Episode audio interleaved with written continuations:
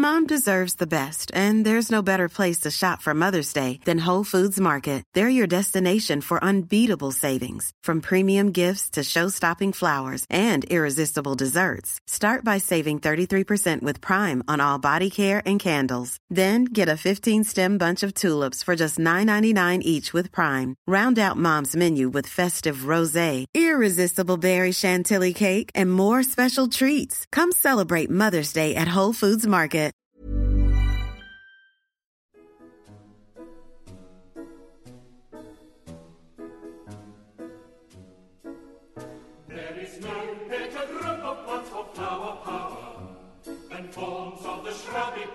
Potentilla, producing single rose-like flowers continually from June to the first frost. Hello and welcome to This Week in the Garden. I'm Peter Seabrook, here to exchange some news, views, and a bit of timely advice on all things gardening. Later on, I'll be meeting up with Mark Rosenberg, garden media man and uh, currently press relations officer with uh, Hornby Whitefoot. But this week, what a week for weather. Last Thursday, the temperatures were tropical. And then for two hours from 5.30 in the morning on Friday, it rained stair rods. And by the time I got up to the RHS garden at Hyde Hall, three hours or so later, it was scorching again and no sign of the rain. It had all evaporated. Then on Saturday and Sunday, the temperatures dropped like a stone and the wind got up. Oh, I do hate wind, thrashing plants and doing so much damage. I was back up at Hyde Hall again on the Saturday, and some pots of petunias that uh, we hadn't planted were blowing all over the place and had got really dry. There was only one thing to do, and that was get the trowel out and get them into the ground and give them a good watering. Uh, they should be fine in just a day or two. At least the wind has dropped, and we've had a few more splashes of rain from occasional showers. But there we are. That's uh, gardening in Britain in the summer. There's uh, quite a lot happening in uh, our world. I was interested to read that wholesale nursery Allensmore in uh, Herefordshire has launched a Golden Valley Plants, a new online national delivery service for people unable to leave home. The Taylor family are introducing lots of uh, really good new plants, including that catmint, Nepeta Persian blue that I keep on about. What a fantastic plant that is. Flowers and flowers and flowers, and then as the stems begin to flop a bit, you prune it back, and within weeks it's up, bolt upright, and flowering again, attracting bees and butterflies as if uh, there was no end to the nectar that it produces. Sunflowers remain as popular as ever, and were given an extra boost by the Duchess of Cambridge, royal patron of the East Anglian Children's Hospices. She planted some sunflowers with the children at uh, the Nook, one of the East Anglian Children's Hospices. We have 25 of the latest Helianthus sunblast from Syngenta that have been planted in floral fantasia. Each uh, one of them has been uh, raised from cuttings, it's vegetatively propagated.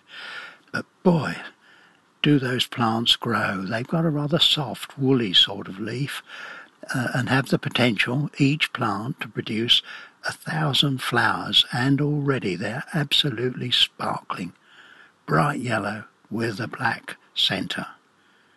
I hear that Annabella Makin Jones of the Yorkshire strawberry grower, Annabella's Delicious British reports that Ocado have taken all the fruits normally sold to summer events and the hospitality industry. They grow 18,000 tonnes a year and there's been a 20% increase in retail strawberry sales, according to Annabelle. And berry grower Anthony Snell says the warm spring and driest May for 124 years has given fruit very high quality. You can say that again. I've had some really super strawberries and raspberries. So sweet and uh, really luscious. Uh, DT Brown report a four times increase in sales during the lockdown and are just sending out their biggest ever summer and autumn catalogue, focusing on things to sow now. Many of their new customers are 24 to 35 year olds, apparently, uh, living in urban or metropolitan areas. And you can get a copy of this latest catalogue if you log on www.dtbrownseeds.co.uk. Well, there's plenty of uh, questions and queries coming from uh, some of those new to gardening. Uh, here's one. I have some compost that I would like to reuse, but can't remember the ingredients to make it better. Well, if you are reusing compost, and I certainly do several times, the first thing is to flush it through, just give it a good watering. Uh, that'll wash out any accumulated salts, you know, if there has been quite a lot of plant food built up.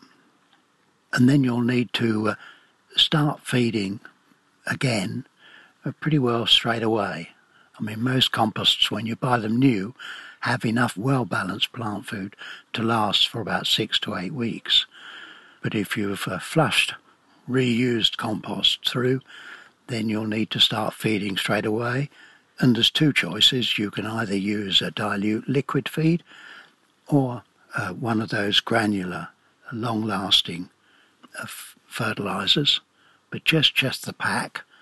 Some of them will feed for six weeks, others for 12 weeks, and even for six months. There was another query too from somebody whose sweet peas need a boost. I'm not surprised. Sweet peas don't like those very high temperatures. And just check to make sure that the soil well down is moist. Sweet peas will, I'm afraid, need a good lot of water at this time of year and feeding about every 10 days or so if the soil has not been improved by digging in manure last uh, autumn and uh, during the winter. A young lady new to gardening proudly showed me some sweet and hot peppers growing in pots on her patio uh, this week. Apparently, the plants came from Aldi and they are growing very well. But as I saw, you know, a developing fruit on the sweet peppers, I suggested she cut that. She really wanted it to stay until it was nice and red. But with the first fruit on sweet peppers, your best bet is to either pinch them off uh, before they start to develop, or certainly cut them as soon as they're edible. Because if a young plant puts all its energy into those first one or two fruits, I'm afraid it, it can slow the growth and reduce the overall yield quite considerably. Exactly the same goes for cucumbers. Grit your teeth and remove the first one or two little tiny cucumbers, and then you can be sure there will be lots and lots to follow. If you're growing dahlias and they're making some nice strong growth, it's a good time to just pinch out the tip so that they break from the base and you get uh, six or so good stems rather than the one straight one. Oh, and I have to talk about the Alstroemeria Indian Summer. What a fantastic plant that is. It's flowering itself as if you wouldn't believe. The thing to remember with the garden Alstroemerias, well, with all these Alstroemerias, is that uh, you don't cut them, you pluck them. You know, you pull the stem out. And if you want some uh, to take indoors, well, then yes, you pull the stems and then cut the bottom few inches off. Uh, and equally, if they've flowered and the flowers have set seed, then you need to pull those out. And the more you pull, the more new flowers will come. Our guest today is Mark Rosenberg, a fellow contributor and news editor at Amateur Gardening for a number of years, and currently Press Relations Officer with Public Relations Company Hornby Whitefoot. How would you like to look five years younger? In a clinical study, people that had volume added with Juvederm Voluma XC in the cheeks perceived themselves as looking five years younger at six months after treatment. Look younger, feel like you. Add volume for lift and contour in the cheeks with Juvederm Voluma XC. Reverse signs of aging by adding volume to smooth laugh lines with Juvederm Vollure XC. For important safety information and to find a licensed specialist, visit juvederm.com. That's J U V E D E R M.com. Not for people with severe allergic reactions, allergies to lidocaine, or the proteins used in Juvederm. Common side effects include injection site redness, swelling, pain, tenderness, firmness, lumps, bumps, bruising, discoloration, or itching. There's a risk of unintentional injection into a blood vessel, which can cause vision abnormalities, blindness, stroke, temporary scabs, or scarring. Talk to a licensed specialist to find out if it's right for you. When you're ready to pop the question, the last thing you want to do is second guess the ring. At Bluenile.com, you can design a one of a kind ring with the ease and convenience of shopping online. Choose your diamond and setting. When you find the one, you'll get it delivered right to your door. Go to Bluenile.com and use promo code LISTEN to get $50 off your purchase of $500 or more. That's code LISTEN at Bluenile.com for $50 off your purchase. Bluenile.com code LISTEN. Mark, I believe you've been looking at the uh, influence and the effect of the coronavirus in the horticultural trade and gardening. Yes, yes, indeed, I have. Quite astonishing figures coming through from the gardening trade. Really positive news to report. Quite a far cry from where we were back in March at the start of lockdown. Since garden centres reopened, and with many actually launching online services during the lockdown, the figures are incredible. Researching at the moment, I've found one of the biggest areas for, for demand is compost. Um, speaking to the Greener Gardening Company this week, you know, formerly Bord na Móna, they saw their sales in May or actually go up by 20 to 30 percent. Um, and by the end of June, they think it may even be a record year for compost, which is quite incredible when you consider the number of retail outlets that were shut at peak season. Yeah, and, it, and it's a and it's a big, heavy, bulky product, isn't it? One of the questions that I um, was asked is, you know, why can't people get the compost they want now that they're heading to the garden centre to catch up? And it's not as simple as just sending out lorry loads because there are a number of issues that suppliers have had to face. One of them being the reduced availability of ingredients such as loam and grit. Suppliers of those ingredients have had to restart production, but with social distancing measures in place. So even if they work flat out, they cannot just flood the warehouses with labour. They have to take the uh, safety of the workforce seriously um, and that has caused some shortages in in the raw ingredients. And the same situation with packaging. Um, so although they are now catching up and supply has improved, there have been some shortages, and some have had to reduce their product range and focus on the core products to enable to meet demand. Yeah, I mean, I, I visited two garden centres, the Van Hage one at uh, Chenies and Aylett's at uh, just near St Albans and I mean, it was almost as if they were going to close down. The place was empty. I've witnessed the same thing actually, just seen empty wooden pallets um, and a bit of shrink wrap on the floor. Um, that's not the situation at all garden centres, but I think it just shows how keen people are to get on with gardening and uh, how they really are playing catch up. Speaking to mail order suppliers, I mean, the Suttons Group, which operates Suttons, Dobies, and the organic gardening catalogue, they say their sales of compost by mail order have absolutely gone through the roof. They're up by 732% this year. How, how can you cope with those kinds of increases? They've had to uh, take a sort of unprecedented um, number of steps, including um, during lockdown, there was a queuing system on their website um, just to be able to, to cope with the traffic. Um, but people have also had to be more patient with deliveries. But you've got to remember that these companies, again, are operating on a skeleton workforce to ensure safety, and there are also also delays in the postal system. Again, all of that has eased now and everything is catching up. But what people are telling me is that where peak gardening season would normally tail off at the end of May and into June, it's still going strong. And that, in light of the weather, I don't know how it is with you down in Poole, but uh, I've been up at Hyde Hall this afternoon trying to get some summer bedding planted. It's been quite warm up here. It, has been an absolute scorcher here today, and I think it's only going to get warmer.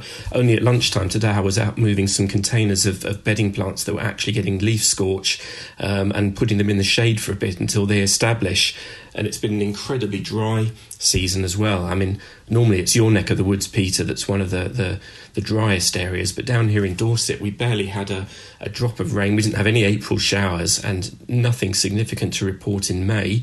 It was only last week we got a few torrential downpours, but I garden on very light sandy soil and it's it's like dust again already.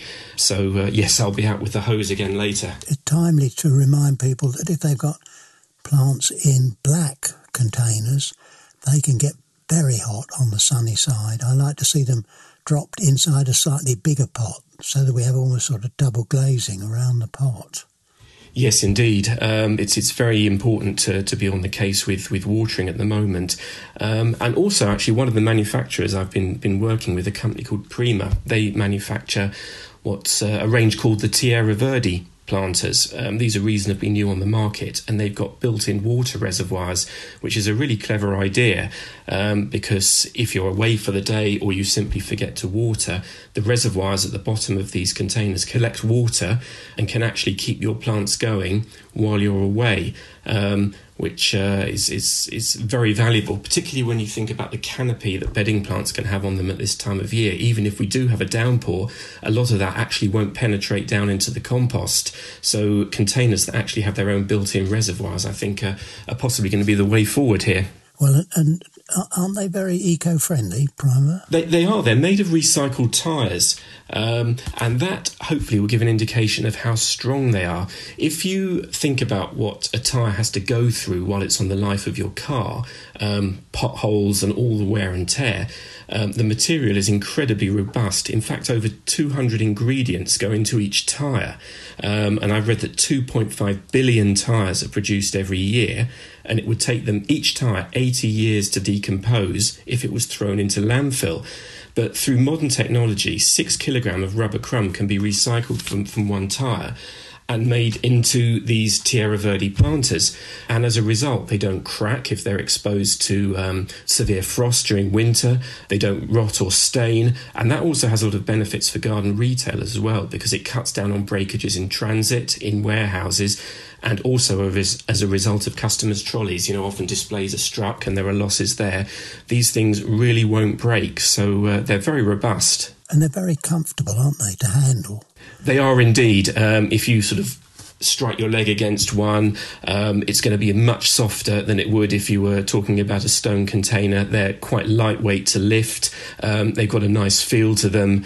Um, and a, a nifty uh, feature is that uh, should you over over water, you might be thinking, "Gosh, you know, it's got a reservoir, the roots will drown." But there's actually a little overflow valve, so you can't overfill the reservoir.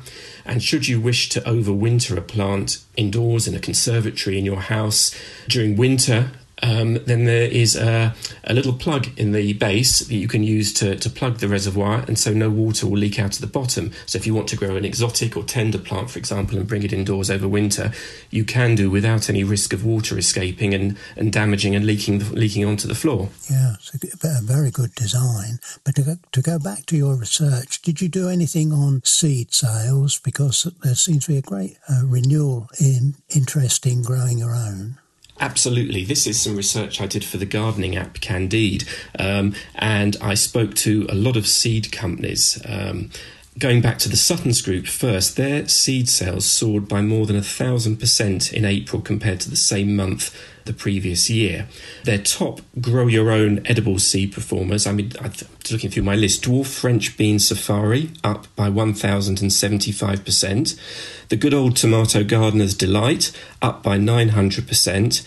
Carrot Early Nantes up by almost 4,000%. And, and, and everything you've mentioned, and particularly the top seller, that French bean would be a very good one for, for people to grow for the first time, wouldn't it? Absolutely, because one thing that suppliers are telling me is that they believe they're getting a lot of orders from people who, particularly younger consumers, who are frightened by the shortages in the supermarkets um, and have spent time in their gardens during lockdown, and they want to have a go at growing your own, if in a way for food security as well as um, for, for the health benefits. But it wasn't just Sutton's. I spoke to King's Seeds in Essex, um, and they saw their orders spike fourfold in April and May. They had to restrict website orders to 500 a day in order to be able to manage the demand. Um, and their biggest sellers in March were beetroot, lettuce, tomato, rocket, and beans. While Mr. Fothergill's, their veg seed sales were up by over 500% in May, um, and flower seeds were up by 300%. And also, another one I spoke to here, this is a really interesting one, was Burnham Nurseries in Devon. They are a specialist supplier of orchids, as I'm sure you know, and their mail order sales went up by 300% during lockdown. Um, and I spoke to the manager, who I've known for many years there, and I said, you know, what caused this? Because I thought it was more grow your own and, and food. And she said, actually, their, their flowering hybrids and homegrown species have been in, in really good demand, um, partly because of enthusiasts adding to their collections, you know, as, during lockdown, um, as well as people sending orchids and gifts to loved ones they couldn't see because of the uh, ongoing um, need to self isolate and remain at home. Oh, yes, because that worked quite well. Mark, how did you get into gardening in, in, the, in the beginning? Um, it, it, it's an unusual story because I come from a family that has um, no background in, in, in, gardening. My father has always been involved in the management of care homes, and my mother was an estate agent. And it was actually in 1981 when my parents divorced and we moved to a smaller house um, in North London, but like many houses of that era, um, it had a long 120 foot back garden. Um, the previous owners were, were keen gardeners. There were loads of mature mature shrubs, rhododendrons, azaleas, um, and I became fascinated by, by this and started to tend the garden. And then fast forward a few years, I stumbled across Gardeners World one Friday night, and it was presented by Geoff Hamilton. And the next day, Saturday morning, I wanted to have a go. So I got on my bike and cycled down to Woolworths and I bought a packet of pea seeds, some compost, and a mini propagator. Actually, trying to cycle home with compost over the handlebars probably wasn't recommended. But I, I, sowed these pea seeds, don't know why, in a propagator. And I remember lifting the lid to see if anything had, had germinated. And remembering the excitement when those first shoots actually came up. And that led me on to, to loads of other things actually you know tending the lawn um, digging another fish pond clearing a big patch of weeds at the bottom and which was once a vegetable garden and started to grow beans and potatoes and brassicas and strawberries um, there was a greenhouse with only a few panes of glass that I patched up with polythene sheeting from Homebase, filled it with tomatoes, and started growing bedding plants. And I started doing a gardening round. Um, from the back of my car, um, the Ford Fiesta, um, which all my tools went into. And there was no Twitter or Facebook back then. You know, it spread by word of mouth, and I started to pick up more uh, more gardening clients, and ended up doing their hanging baskets and, and containers and such like. But uh, it was when I took a, a photo of some daffodil bulbs that had been forgotten about in a carrier bag behind the greenhouse, and they had grown and flowered. And I had these prints developed, and I sent them into Amateur Gardening magazine, um, and the editor published it as his letter of the week. Um, and it was it was fantastic to see that in print and from then on I started to read gardening magazines I got a job a Saturday job at a a little garden centre that was tucked into railway sidings and just sort of learnt on the job really reading magazines learning about plants i had a good idea of what i wanted to do as a career but back in the late 80s and 90s horticulture wasn't even on the, the radar of most careers advisors um, and I remember sitting, being sat in front of a, a careers advisor. He was he was very old school, like an old school headmaster, and he stared down his glasses at me and he says, so you want to be a gardener, eh? Do you have no ambition, boy? Oh, goodness. Um, and I thought, wow, um, I don't think we're going to get on. Uh, but I'm quite stubborn and I, I wanted to persevere. But there was no internet then. You couldn't just look things up online.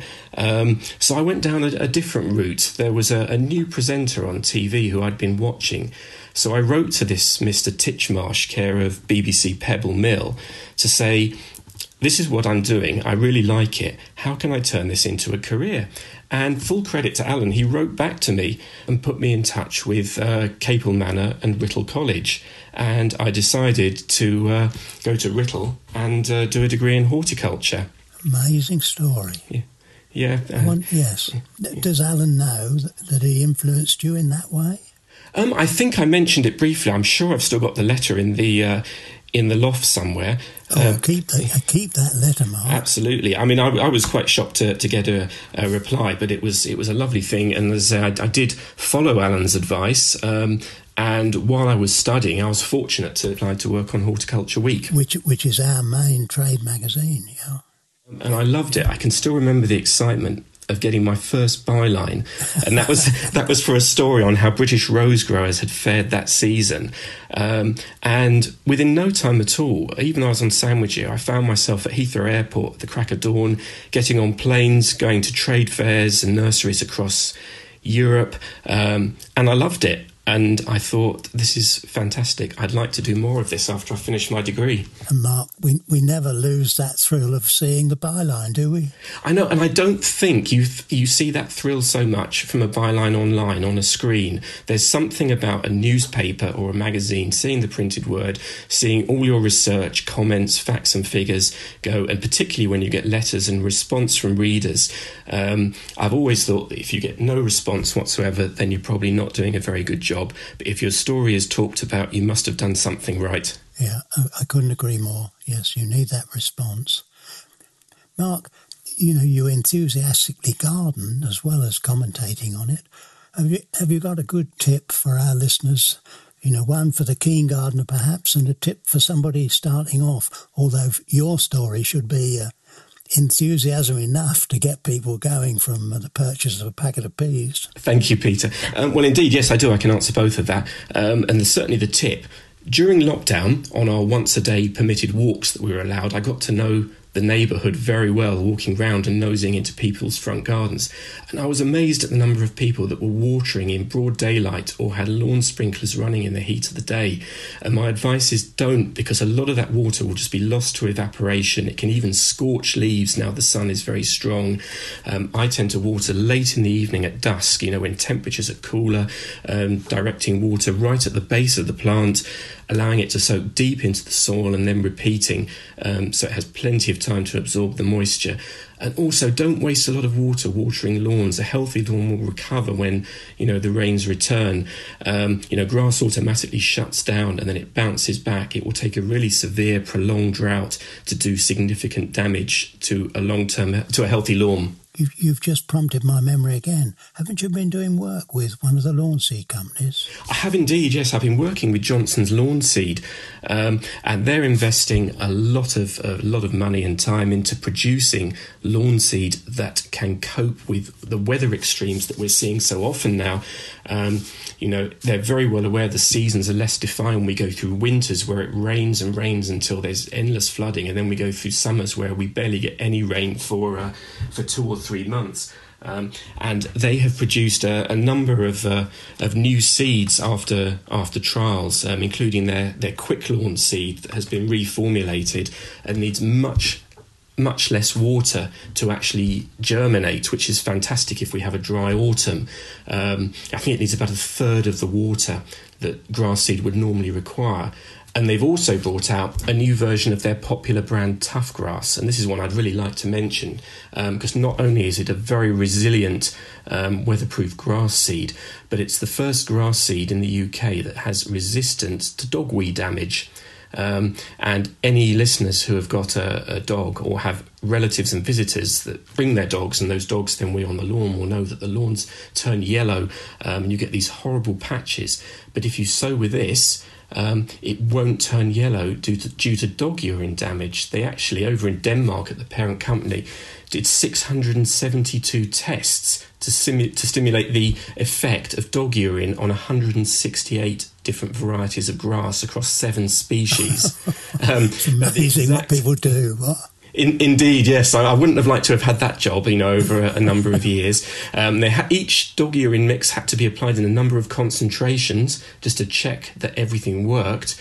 Um, and the result is is, is lawn seed um, that is extremely resilient to uh, to to dogweed damage. And they've actually reported some very strong sales. I think up by about thirty percent this season, um, partly due to people actually getting on with lawn care jobs early in lockdown, and others, you know, particularly pet owners, and this has been marketed very heavily in the, in the pet trade um, as a solution to a problem that's been a real hassle for, for dog owners for years. Yeah. Mark, it's great to speak to you. And to you, Peter. I hope that Thank we'll you. meet up soon, you know, with uh, this lockdown. All of our press get togethers have been abandoned, so will we. Hopefully, yes. Hopefully, you know, later in the season or next year, we'll be able to uh, meet up and, and see what the industry has to offer. There's a sting in my tailpiece this week. Bees are currently a topic very much in the public domain, with their importance pollinating a wide range of crops and, of course, giving us honey.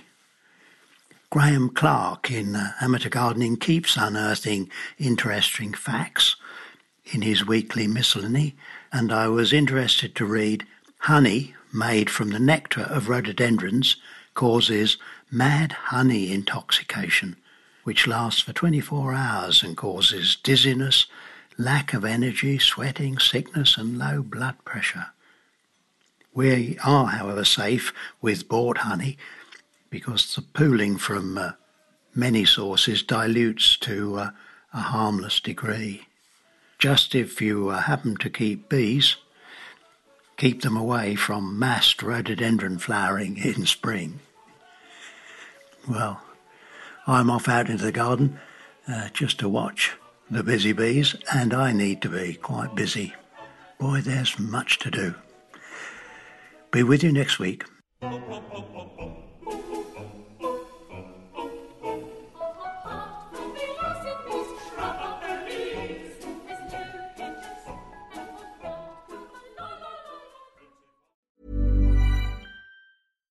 Hi, I'm Daniel, founder of Pretty Litter. Cats and cat owners deserve better than any old fashioned litter. That's why I teamed up with scientists and veterinarians to create Pretty Litter. Its innovative crystal formula has superior odor control and weighs up to 80% less than clay litter. Pretty Litter even monitors health by changing colors to help detect early signs of potential illness. It's the world's smartest kitty litter. Go to prettylitter.com and use code ACAST for 20% off your first order and a free cat toy. Terms and conditions apply. See site for details.